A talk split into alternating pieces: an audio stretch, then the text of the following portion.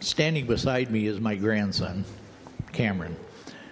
And that's about all I'm going to have to say. God has laid upon his heart to share with you something that he has been working on for quite a while. And I'm just here to remind my daughter Deb back there to make sure you record this.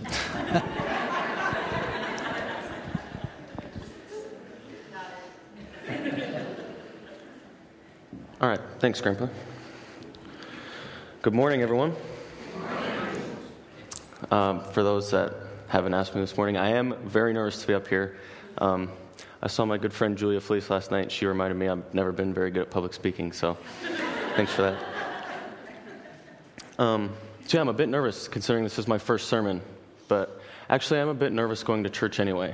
I know that sounds a little weird, but I feel like if I explain, you guys might be able to relate a little bit. I always get a little bit nervous because part of me worries that when I sit out there where you're sitting, Ben or whoever comes up here is going to preach and is basically going to tell me I'm doing everything wrong. You know what I mean? Like I need to turn my entire life around. And I feel like we've all been there. You know, we, we come to church, it's a regular Sunday morning, and, you know, we wake up and we get ready and just throw that Christian game face on and head to church, right? No matter what happened earlier that week, that day, you know, you just get ready, you go to church.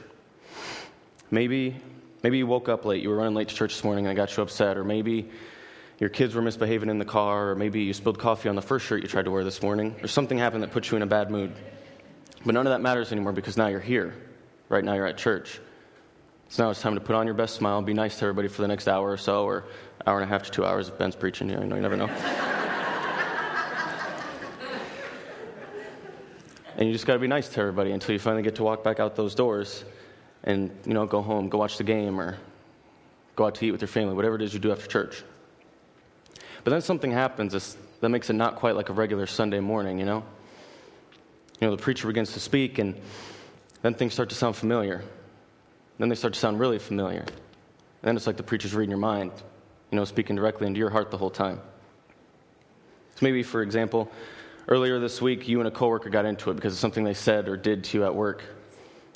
And you kind of, you know, you really, you really let him know if you were upset, right? You really got after him and kind of yelled at him a little bit, and maybe you, know, you realize now that it was the wrong thing to do, but you did it nonetheless. And then you go to church on Sunday and you hear a sermon maybe about patience or about forgiveness. Or maybe earlier on in the week you yelled at your kid for no good reason. You, you know, they were just being kids, and at the time it annoyed you. Becky, yeah, I know you can relate. and, you, and you just really ripped into him, really let him have it.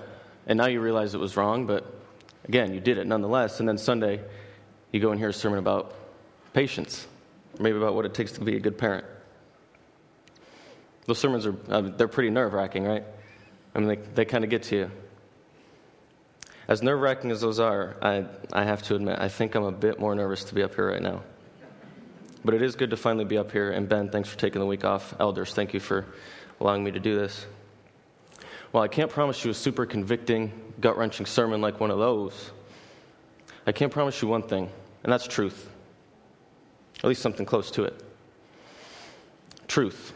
What is truth, right? That's one of life's biggest questions. No, what is truth? You probably ask 100 different people that question, end up with 100 different answers. Now go ask your pastor, go ask an educated Christian friend, what is truth? What is real, important, genuine truth that everybody should know? Hopefully, you'll end up with the right answer, or at least something close to it. See, the thing about truth is that in most cases, there's not just one definitive, straightforward truth, right?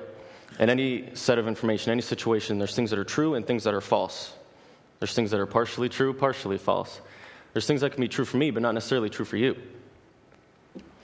There are even things that can be true, but not be the full truth. You know what I mean?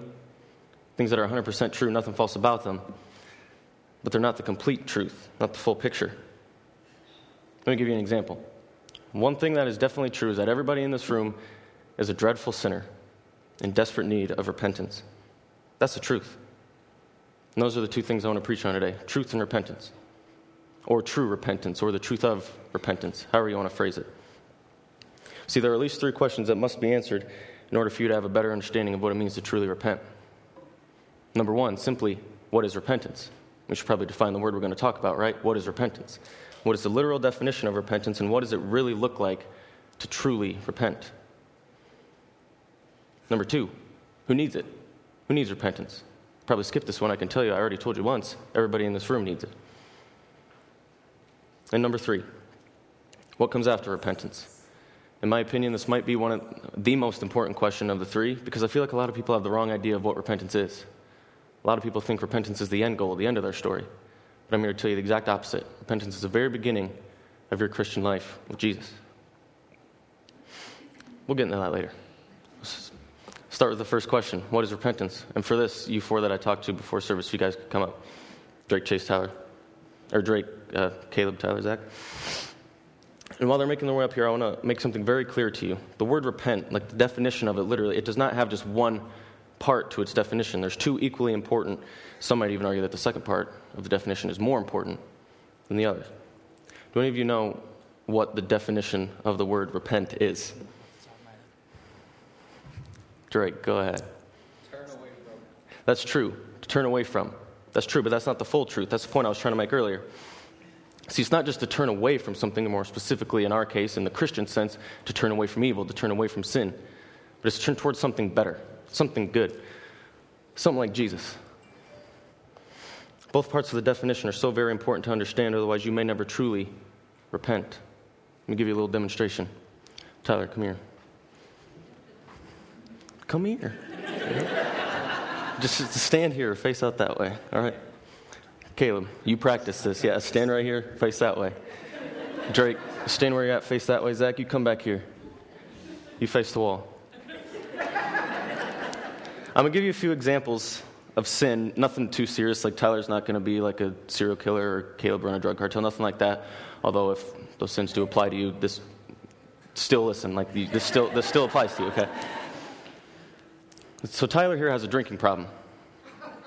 Can any of you relate to that?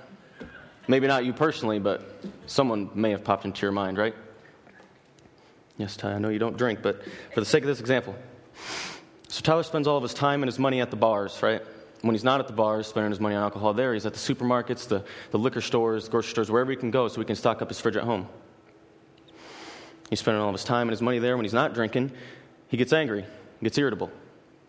All these things come together and they affect his relationship at home with his wife and his kids. And I know he doesn't have a wife and kids, Savannah. There's no other woman, grandma, grandpa. You're not missing out on any grandchildren, nothing like that. Don't worry. But for the sake of this example, he's got a wife and kids. Caleb has a gambling addiction. And with gambling addiction comes an issue of greed, right? Because why do we gamble? Because we're greedy for more. Caleb, like Tyler, spends all of his time away from home. All of his time and money goes towards the casinos. He's addicted to the thrill of gambling. He's obsessed with trying to win more money. That's his only life goal. And like Tyler, this begins to affect his relationship at home with his family because he's not spending any time with them. And the time he does spend with them is kind of difficult because he's out spending all of his money and he's not really winning much back. Now, Drake has an issue with pride. His is more internal. Can anyone relate to that one? I know I can. Drake has an issue with pride. Whenever Drake walks into a room, he's got to let everybody know that he's there. He's got to be the center of attention. In fact, when he's not the center of attention, face the wall. When it, when it, when Drake's not the center of attention, Drake gets upset, gets a little jealous. He might even just walk out because he thinks he's more worthy of everyone's attention than anybody else. See, the problem with these three is they all have their focus in the wrong direction. See, Tyler lives his life looking for his next fix of alcohol. He doesn't worry about anyone or anything else other than his next drink. Caleb lives his life looking for earthly wealth, material possessions. Doesn't worry about anyone or anything else other than his next dollar. And Drake lives his life just looking at himself. It's like he spends every single day of his life just staring directly into a mirror because that's where all his focus is anyway. But see, there's a fourth person here, and I haven't forgot about Zach back here. If you notice these three, they're all standing here. They're facing towards you, towards the rest of the world. That's where their focus is. But Zach has it figured out. I mean, I may have helped him out a little bit, but Zach's got it figured out. See, Zach's eyes, Zach's focus are fixed on the cross, on Jesus. Let's pretend all four of these guys go to church. Shouldn't be that difficult. All four of them are right here in church in front of you. They go to church, they hear a bad sermon about repentance. And in this sermon, they only hear the first part of the definition of what it means to repent. They only hear it's to turn away from. I guess the preacher forgot to preach the good news of Jesus that morning. So they decide, he's right, I'm going to listen anyway. They need to turn away from their sins. Tyler turns away from his alcohol But once he turns away from his alcohol, he realizes he spent all of his money on alcohol. So Tyler takes what little he has left and he takes it to the casinos so he can try to win more. Maybe he wins the first couple times, wins a few, more, wins a few dollars back. And just like that, Tyler's addicted. Caleb, before he heard the sermon, he finally won big, finally hit the jackpot. And Caleb's so proud of what he did, because you can't tell by the look on his face, he's so proud of what he did, he wants everyone else to be just as proud of him as he is of himself. So now he's over here with Drake. He's got an issue with pride. Drake hears the sermon and he decides he's right. Got to turn away from myself, turn away from my pride. So he does this job, just that, but when he turns around, he realizes there's nobody there. Because after all this time that Drake had been worrying about only himself, he'd been pushing everyone else away. No one's a really big fan of Drake anymore. And because Drake's turned away from himself, he's not really a big fan of himself either. So Drake, in order to cope with what he feels inside his heart about himself, he turns towards alcohol. Because at least he can drink to forget. You guys starting to see the problem here? See, every single person turned away from their original sin, but they turned towards something just as bad, if not worse. That's why the second part of the definition is so important. It's not just to turn away from one sin, it's to turn towards something better, something good, something like Jesus. You guys can have a seat. Thank you. Yeah, go ahead. All right, I want you all to take out your Bibles, turn to the book of Acts.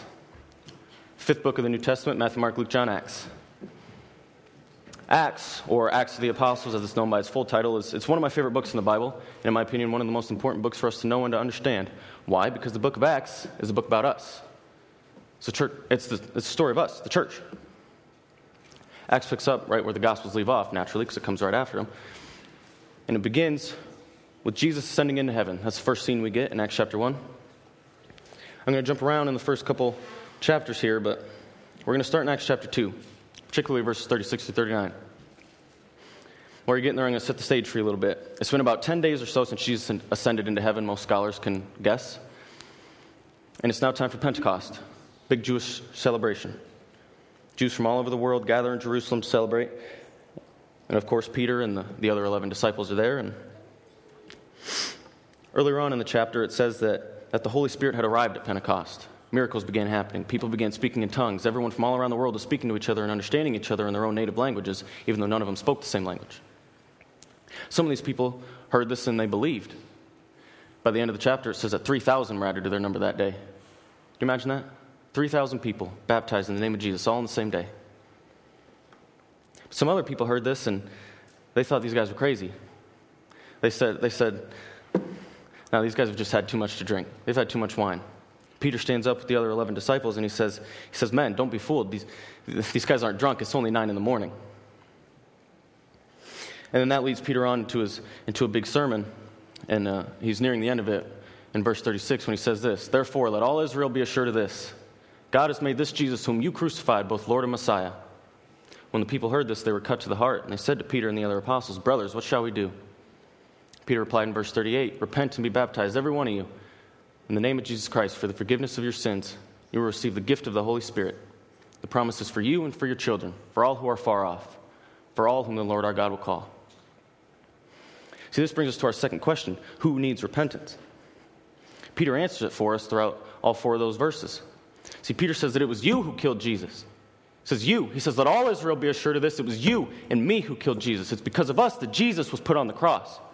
And he's no longer just talking to the early believers. He goes on in verse 38 and 39. He says that the promise for the forgiveness of your sins, the gift of the Holy Spirit, is for you and for your children.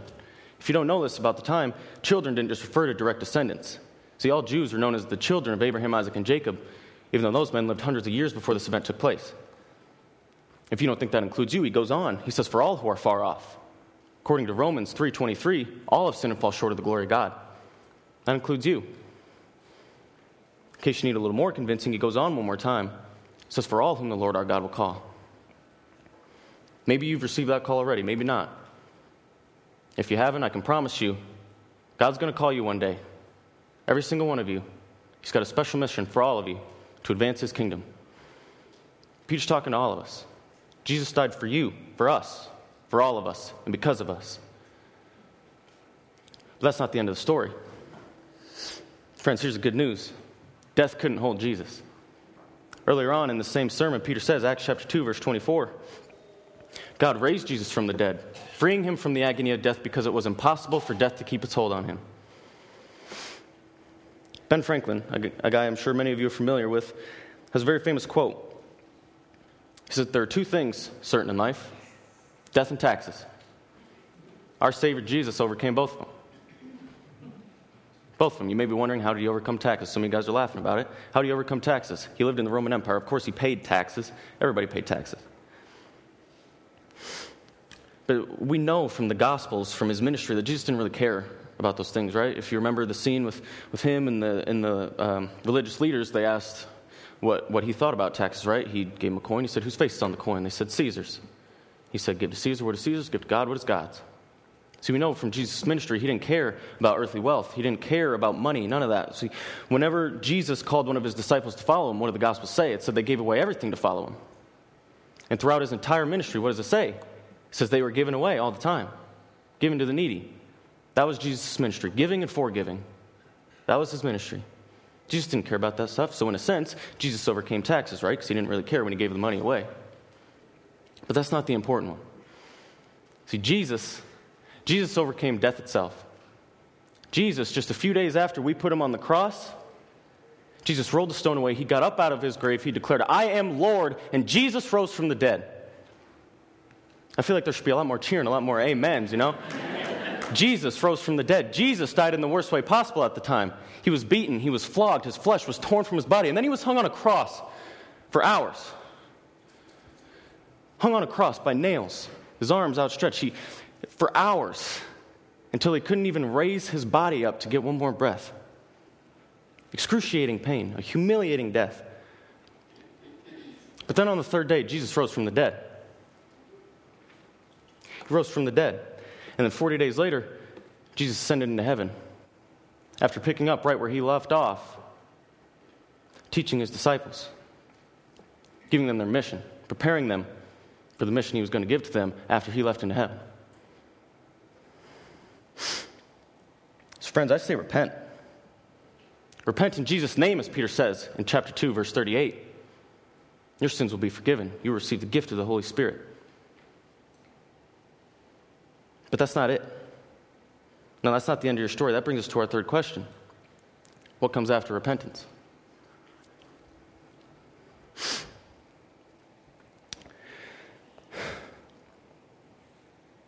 See,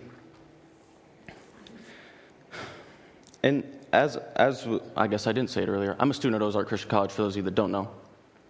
And at Ozark, all freshmen are required to take a class in the book of Acts. Now, my course description for this class is it's, it's an exegetical study on the book of Acts that considers the expansion of Christianity in the earliest days of the church. For those unfamiliar with the term exegetical, what that means is that we took a really deep dive into the book of Acts. We studied it very closely, sometimes even down to individual words. In my class in particular, my professor, Michael DeFazio, who some of you are familiar with, and if you're not, I hope you are someday. I hope you get the chance to meet him. Could all learn a lot from him. He focuses on one particular word in the first couple weeks. It's in the very first verse of the book of Acts. That word is began. Began. Yeah, you're good. Acts chapter 1, verse 1 and 2, Luke writes In my former book, Theophilus, that's who he's writing to, I wrote about all that Jesus began to do and to teach till the day he was taken up to heaven after giving instructions through the Holy Spirit. Another important part we'll get back to through the Holy Spirit to the apostles he had chosen. See, that word began. It can be so easily overlooked, so easily missed. But if you take that word out, I think you miss the whole point of the verse. See, with that word began, we find the answer to our third question. With that word began, we find that Jesus began our mission for us. Jesus began this whole thing that would one day be known as Christianity. Jesus laid the foundation, he set the example. So now our mission as Christians, all of our mission, is to be the continuation of Jesus' ministry here on earth. Every single one of us, we're called to repeat what Jesus did, to do what Jesus did, to allow Jesus to continue what he did through us. But how can we do that? I mean, Jesus was God, right? How can we ever do what Jesus did? How can we ever amount to the work of Jesus? The answer to that is in verse 2, and that's why I included it. Through the Holy Spirit. See, I think Luke is very intentional about recording those words through the Holy Spirit. Because I think Luke remembered what Peter said 10 days later at Pentecost. I think Luke remembered that Peter said, if we repent in Jesus' name and be baptized, we will receive the gift of the Holy Spirit. Luke wants us to tie that together. He's saying that the same Holy Spirit that filled Jesus, the same Holy Spirit that he instructed us and guided us and led us with, is the same Holy Spirit that can belong to you. But what does that mean? What does the Holy Spirit do in our lives? In the same Acts class, I had an assignment. We had to read the entire book of Acts and highlight every mention of the Holy Spirit. By the end of it, we were supposed to be able to come up with an outline for our doctrine of the Holy Spirit. By doing this assignment, I came up with a few different characteristics, a few different words, at least in the context of Acts, that I thought summed up what the Holy Spirit does in our lives. The one I want to share with you today is this The Holy Spirit is our enabler. I don't know if that's a real word, to be honest with you, but He's our enabler. The Holy Spirit enables us to do the work that God commands us to do. If you go back to, I guess we're in Acts chapter 1, Acts chapter 1, verse 8. Jesus is talking to his disciples about when they receive the Holy Spirit, and he says this You will receive power when the Holy Spirit comes on you. You will be my witnesses in Jerusalem and in all Judea and Samaria and to the ends of the earth. Did you catch that? Should have, because I emphasized the word. Jesus said, With the Holy Spirit, you will receive power power to do the work that God has in store for you. That's his promise to his disciples. And then one chapter later, his disciples promise us the same thing. The same power, the same Holy Spirit that filled Jesus now fills us. That same power, that same Holy Spirit, I now promise to you, every single one of you. If you haven't heard anything else, I want you to hear this. Please listen. No matter your sins, no matter where you're at in life, the Holy Spirit can live within you. It can. The Holy Spirit wants to live within you. It wants so badly to sit on the throne of your heart. It can and it will if you let it. It'll change your life. Some of you are probably thinking there's no way. There's no way. You've done too much. You've gone too far with your sins to ever reconcile with God. There's no way that God could ever use you to do his kingdom work. But, friends, you're wrong. If you believe that, you're wrong. You couldn't be more wrong. See, Jesus paid the price so that those things might be possible. Jesus died on the cross for you, and then he rose from the dead. And then he ascended into heaven. He said, It's better for you that he leaves so that you might receive the advocate, the Holy Spirit, so that you might be thoroughly equipped to do God's work. That's the truth. I want to leave you with this. Oh, and you guys can come on up. Jesus died for you, every single one of you. That's the truth. But that's not the full truth. See, Jesus died for you on the cross, and three days later, Jesus rolled the stone away. He got up out of the grave. He did that for you too. Then 40 days later, Jesus ascended into heaven. He left you with your mission. So now it's our turn to fulfill that mission given to us by Jesus 2,000 years ago. We must repent, turn away from our sin, turn towards something better, turn towards Jesus. Live your life for Him. Everybody in this room has some kind of sin they need to turn away from. Can you do it? Will you turn away from your sin? Better yet, what will you turn towards?